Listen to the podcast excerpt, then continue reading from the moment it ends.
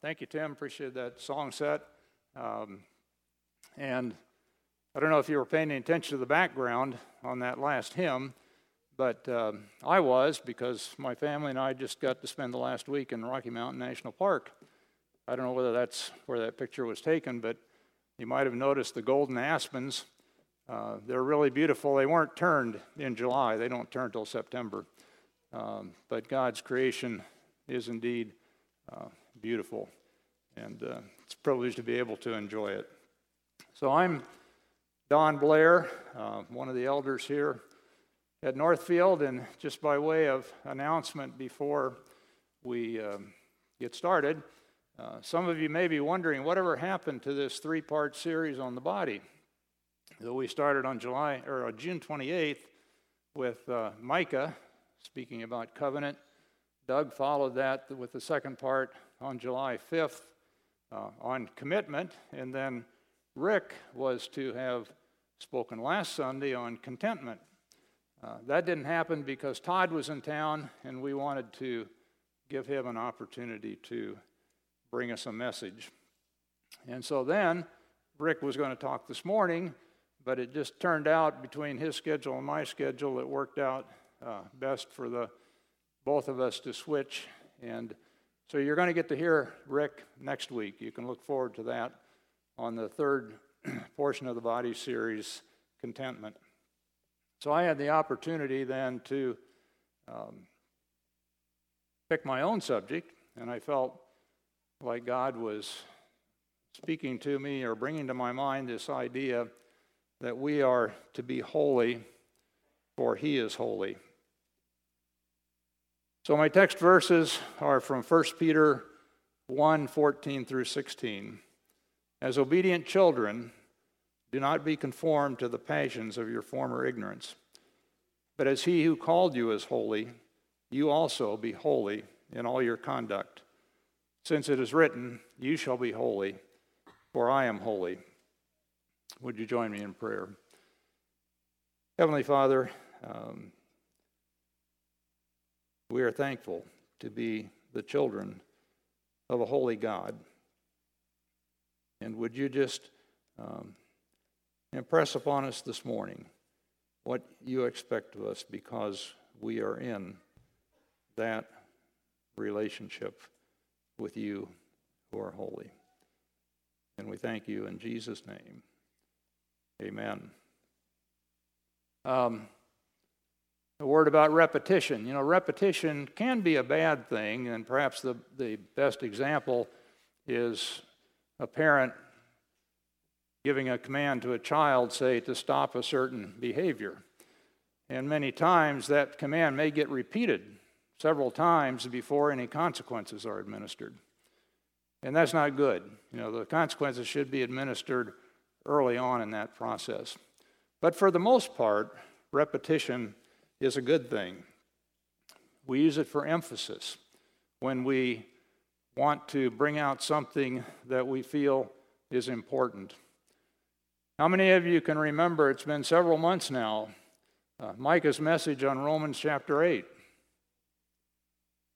Yeah, why do you remember that? I'll bet you could repeat the Romans 8 1 with me, but I won't ask you to do that. But you know, there is therefore now no condemnation to those who are in Christ Jesus. Why do you remember that? Because he repeated it, repeated it many times during the message.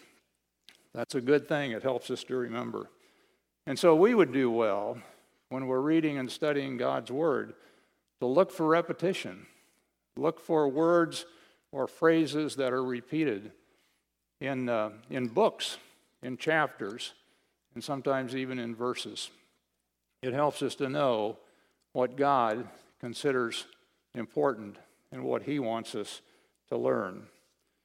And so I want to deal this morning with two repeated phrases that we find in the body, in the scripture.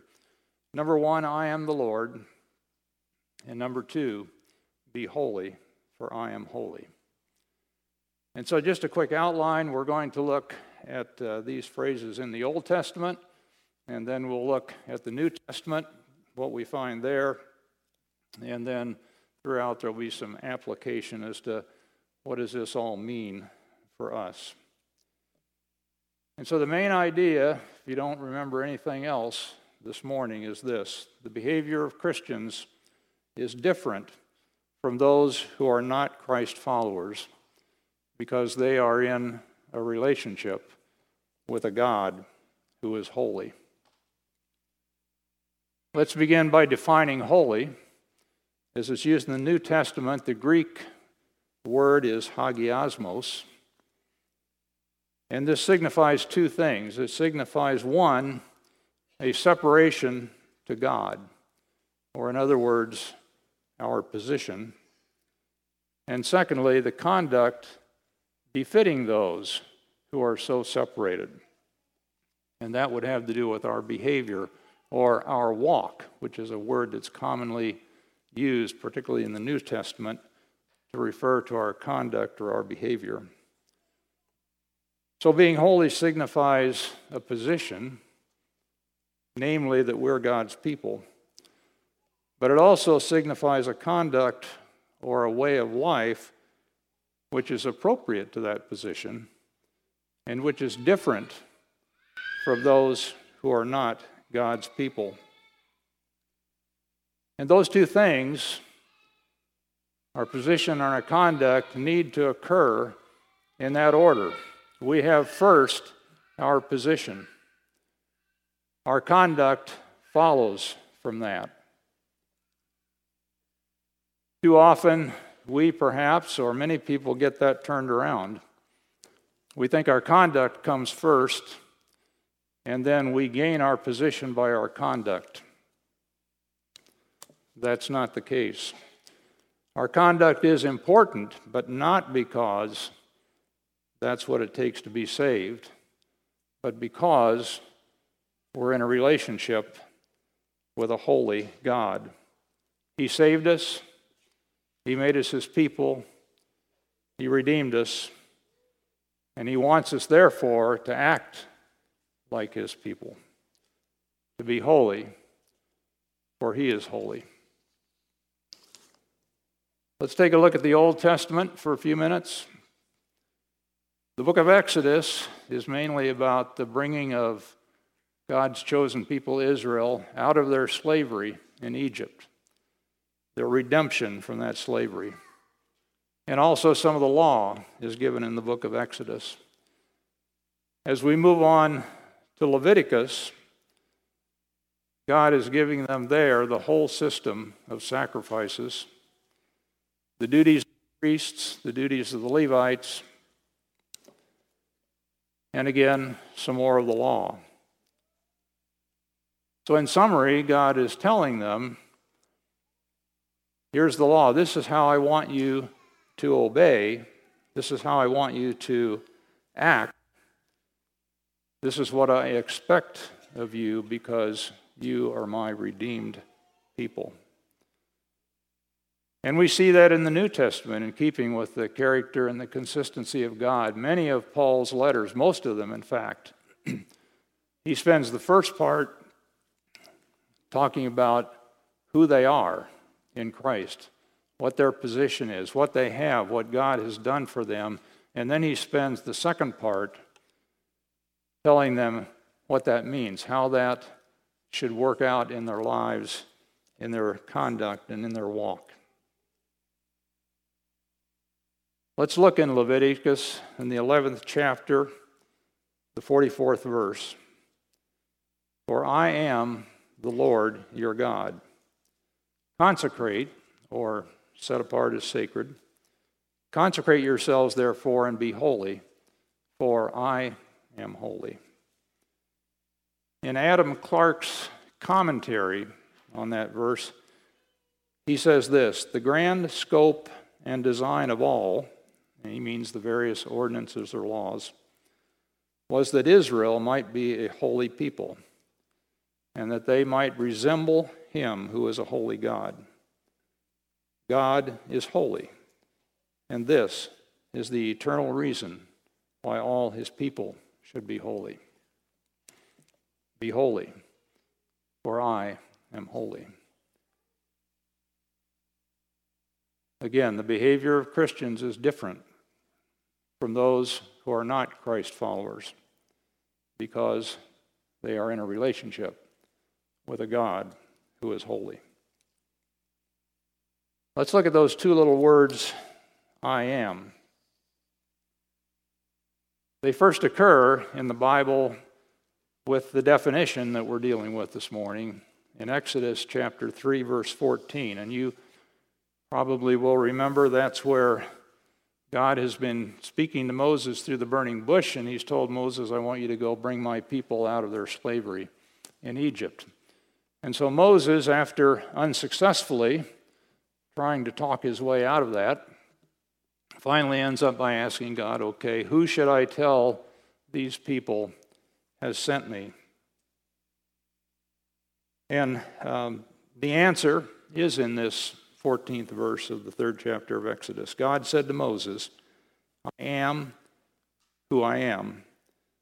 And he said, Say this to the people of Israel I am has sent me to you.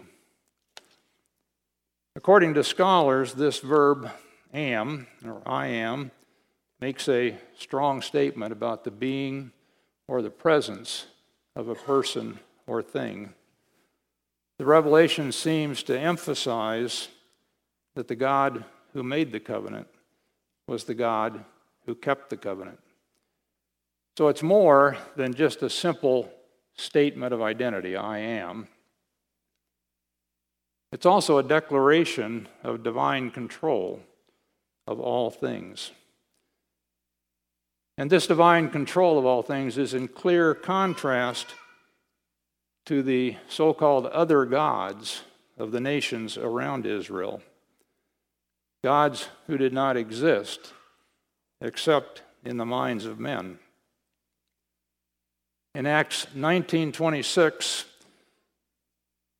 we read, "You see and hear that not only in Ephesus but in almost all of Asia this Paul has persuaded and turned away a considerable number of people." saying that gods made with hands are no gods at all. And in Galatians 4 8, Paul himself writes, However, at that time, when you did not know God, you were slaves to those who by nature are no gods. You know, these other gods were usually a god of one thing. They would have a god of war, a god of peace, a god of love, a God of the sun, a God of the moon, a God of the stars, and so forth. In contrast, our God is the Lord of hosts. And that's an interesting phrase. That's used 229 times in the Old Testament. The Lord of hosts. He's the God of everything, of all creation, all that exists all people everywhere, whether they know it or not, and most of them don't. He exerts control over everything, not just over one thing. So, as we look at our lives, is this Lord of hosts our only Lord? Or do we sometimes let some other gods creep in there. Things like pride, selfishness, lust, materialism, all our stuff, self indulgence. I deserve this. In Charles Spurgeon's classic devotional morning and evening, he says this Surely, believer, you are delivered from open lusts and sins. But have you also escaped from the more secret and delusive snares of Satan? Have you come forth from the lust of pride? Have you escaped from laziness? Have you made a clean escape from the desire to be secure in your health and your wealth? Are you seeking day by day to live above worldliness the pride of life, and the ensnaring vice of greed. So, what I would ask you, I would ask all of us, how are we doing and that I know that I personally fall far short in a lot of these areas when compared to a holy God. And in talking about these things, I can't stress enough the need to be in a community of fellow believers. Todd emphasized this last week in his message on the three calls of God, one of which was the call to be in community. A community, whether it is the local church, all of us here, whether it's our small groups, whether it's just the interactions we have one on one with each other. That plays a huge role in helping to keep these other gods out of our lives and keeping us on the narrow road of holiness. Let's look now at this phrase, I am the Lord. That phrase, I am the Lord, occurs 162 times in the Bible. So you notice the repetition. All in the Old Testament. We've already looked at Leviticus 11:44, and I want to review that and tack on verse 45. So verse 44 says, "For I am the Lord, your God. Consecrate yourselves therefore and be holy, for I am holy." And verse 45, "For I am the Lord, who brought you up from the land of Egypt to be your God. Thus you shall be holy, for I am holy."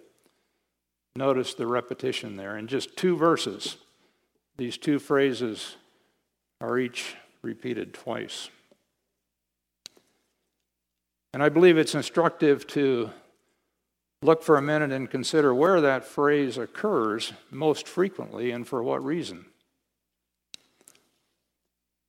In the books, uh, the, the, statement uh, the, or the phrase occurs many times after statements of the law, when God has been giving them on the law. So in Leviticus and Numbers, God has been giving them a law and basically is just saying over and over, I want you to do things this way because I am the Lord. In the major prophets of Isaiah, Jeremiah, and Ezekiel, again, that phrase is repeated over and over. And the context is that God is telling them through the prophets, This is what I will do. This is what I want you to do because I am the Lord. So the behavior of Christians is different from those who are not Christ followers because they're in relationship with a God who is holy. I am holy. I am the Lord. Let's look at those two words, I am, in the New Testament.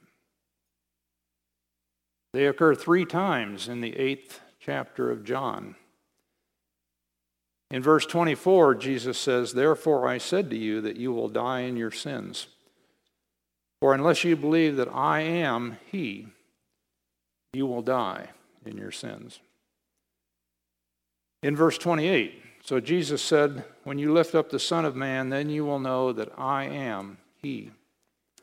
And I do nothing on my own initiative, but I speak these things as the Father taught me.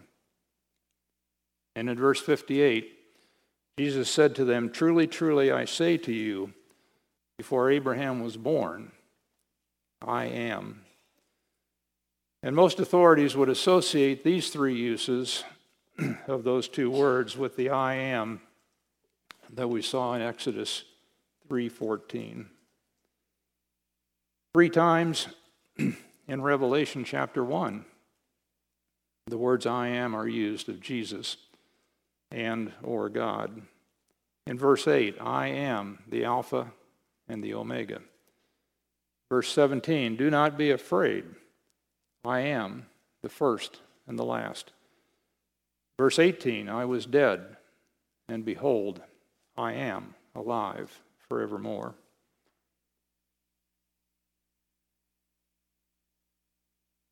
What does the New Testament have to say about being holy? Ephesians 1 4. Just as he chose us in him before the foundation of the world, that we would be holy and blameless before him.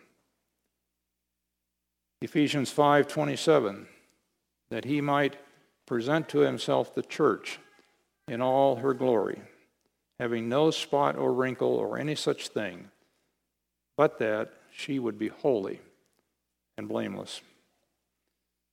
And our text verse 1 Peter 1 14 through 16. As obedient children, do not be conformed to the passions of your former ignorance. But as he who called you is holy, you also be holy in all your conduct. Since it is written, You shall be holy, for I am holy. So, as believers, we are positionally righteous. When God looks at us, through the atoning blood of Christ, he sees us as righteous. and I don't know about you, but that's a pretty amazing thing for me to think about.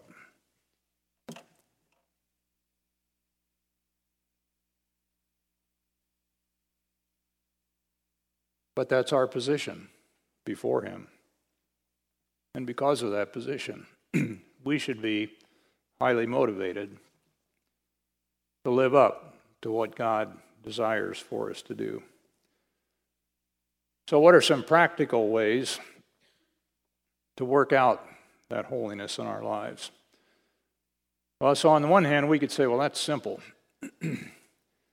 that is, it's easy to know what to do because Scripture is full of commands that tell us how God would expect us to live. The hard part is doing it, right? Some of you may be thinking I'm spending far too much time on this, but let me just remind you that none of this is my idea. No, this is God's idea. This is God's word. And it's what He wants us to do. As I mentioned earlier, even Paul, in most of his letters, spends the first part talking about our position in Christ, what God has done for us.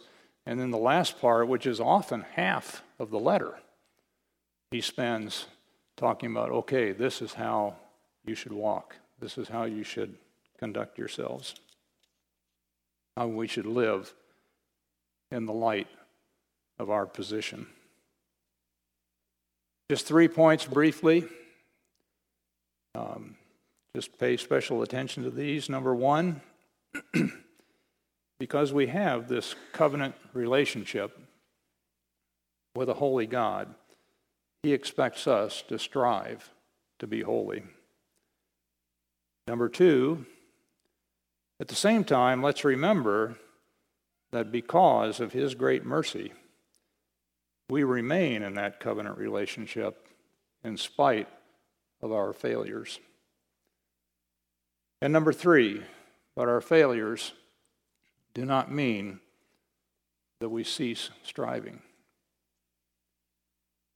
So, how do we separate ourselves in our conduct from those who are not God's people?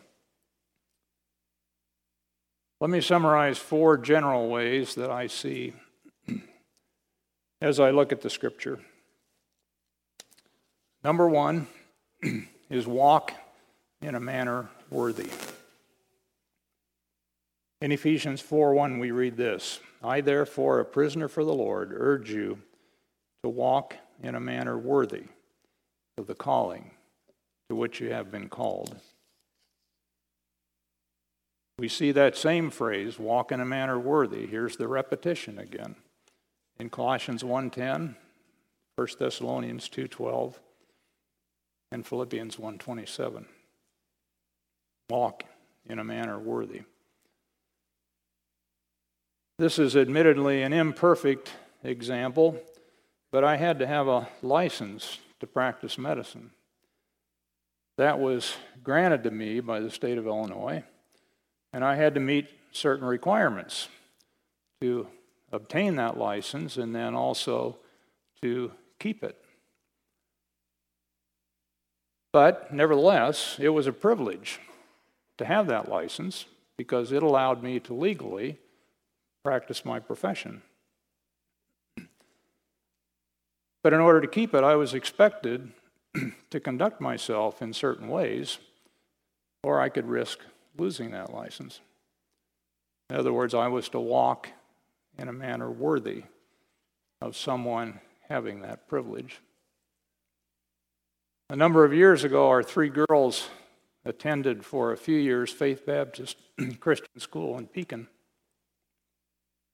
One of the things I remember about that time was that whenever a group of students would leave, did I go off? There we go. For example, to um, go on a field trip or go to a ball game or to go to some other activity, right before they left, they were always told, now remember who you are, where you're from, and who you represent. I heard that so many times that I remember it even today. And of course, the admonition was as you're out there among other people, remember who you are individually as a Christian, where you're from, from this Christian school, and who you represent. You're representing the Lord Jesus Christ. And so we would do well in our daily lives as we interact with people in the world around us to remember who we are and who we represent. Those of us who are believers have been given eternal life, sanctification, redemption, the Holy Spirit. God wants us to walk in a manner worthy of who He is and who we are, and that covenant relationship that we have with Him, a holy God. For details on how that works, read Paul's letters. One of my favorite preachers, Alistair Begg, often says, You have a Bible, you're smart people, read it and figure it out. So we can read it and get the details. And again, as we live together in a community of this local church, in our small groups, in our individual relationships, we can build each other up and help each other to walk worthy of our calling. Number two, walk according to the Spirit and not according to the flesh. We get that from Galatians 5, and I'm sure most of you remember the lists that occur in that chapter of the deeds of the flesh and the fruit of the Spirit. We've all heard, I'm sure, many sermons on that over the years.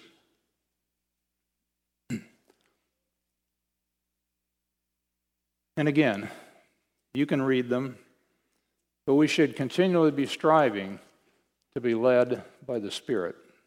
And I'll say a little bit more about that briefly in a few minutes. The third way that we can practically put this into practice is to put off the old and put on the new. We get that from Colossians chapter 3 and Ephesians chapter 4. And it's a picture of taking off an old and dirty garment and putting on a clean and a new one. Spiritually, as believers, our old nature has died with Christ in his death, and our new nature is alive in his resurrection. Practically, we now have the power through Christ to work on getting rid of some of those old habits and old ways and replacing them with new habits and new ways. And I say work, excuse me, work because that's what it is. It is work. If anger is a problem, we need to learn to give up our rights and give them to God. Do we struggle with lust or bitterness? We need to learn how to take our thoughts captive whatever our unholy habits or our unholy ways of life, it takes time and effort to put them off and to put on good habits in their place. But we have the power to do it. And again, our fellow believers can hold us accountable in this process as we share our struggles and our successes. And finally, number four, do what pleases him. I take this from John, 1 John 3:22. And whatever we ask, we receive from him because we keep his commandments and do what pleases him. You know, this is a verse we commonly use in talking about prayer, and we like the first part of that verse, don't we? What we ask. But we can't leave out those last two parts, which tell us why we will receive what we ask. Because we obey his commandments, and because we do what pleases him. So, how do we know what pleases him? Well, the commandments in Scripture are clear enough, and we can obey those, and that pleases the Lord. We know that faith is essential. In Hebrews 11:6 we're told that without faith it is impossible to please him. But what about those things in the Bible which are about which the Bible is not completely clear. Perhaps things like how we dress, what we watch, what we listen to, how we act in certain situations. For example, when we're offended, how do we respond? How we deal with conflict, and many other areas where we don't have necessarily a specific commandment. Well, Paul gives us some principles to follow in Romans chapter 14 and in Colossians chapter 2. But a verse that's been especially helpful to me over the years and really um, should be, I think, for all of us is Matthew 6:33. But seek first the kingdom of God and his righteousness, and all these things will be added to you. When life is good, seek first his kingdom. When life is hard, seek first his kingdom. When we don't know what to do, seek first his kingdom. When we're at the end of our rope, seek first his kingdom. For me personally, I don't know what my life is going to look like from now on. My desire is that I can continue to seek first His kingdom and let God take care of the rest of it. My life's been very different since last October when Lori passed away.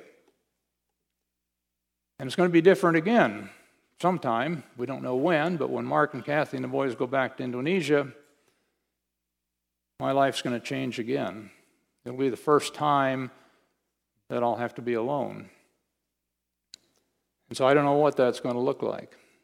But again, my desire is that I can be diligent in seeking first his kingdom and let him take care of the rest.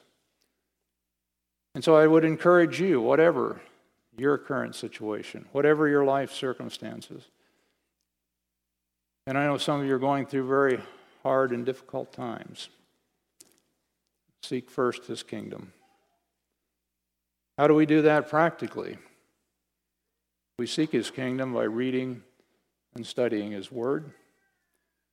We seek his kingdom by spending time in prayer. We seek his kingdom by letting the Spirit lead us. I mentioned that I'd come back to this um, being led by the Spirit, and so I want to do that and, and kind of finish up with a short story. Lori had a, or has a cousin um, who spent his career as a church planter in the U.S. And over the years, he moved around to various states, and uh, he would move into a place and, and start a church. And he was very gifted at that. And the Lord blessed him in that. But I remember talking to him once, and he was telling me a story about he had just led a man to the Lord. And one of the first statements then that that man made to him was, So now I suppose you're going to tell me that I have to stop smoking. And Marty wisely replied, No, I'm not going to tell you that. I don't need to. You start reading your Bible and you start praying, you start coming to church, associating with other believers, and then you decide what God wants you to do. Seek first his kingdom and let the Holy Spirit lead. So, why are we to walk worthy? Why are we to walk according to the Spirit? To put off the old, put on the new, and to do those things that are pleasing to Him. It's because we have a relationship with a God who is holy. And He is the Lord of hosts, and He's our Lord. The behavior of Christians is different from those who are not Christ followers because they are in relationship with a God who is holy. Let's pray together. Father, we thank you that we are children of a holy God. And we thank you that your word clearly instructs us that you expect us to live holy lives because we are in relationship with you. I pray that as we go forward from here, you will strengthen us, help us, lift us up with your righteous right hand. Help us to strive to be holy as you are holy. We pray these things in Jesus' name. Amen.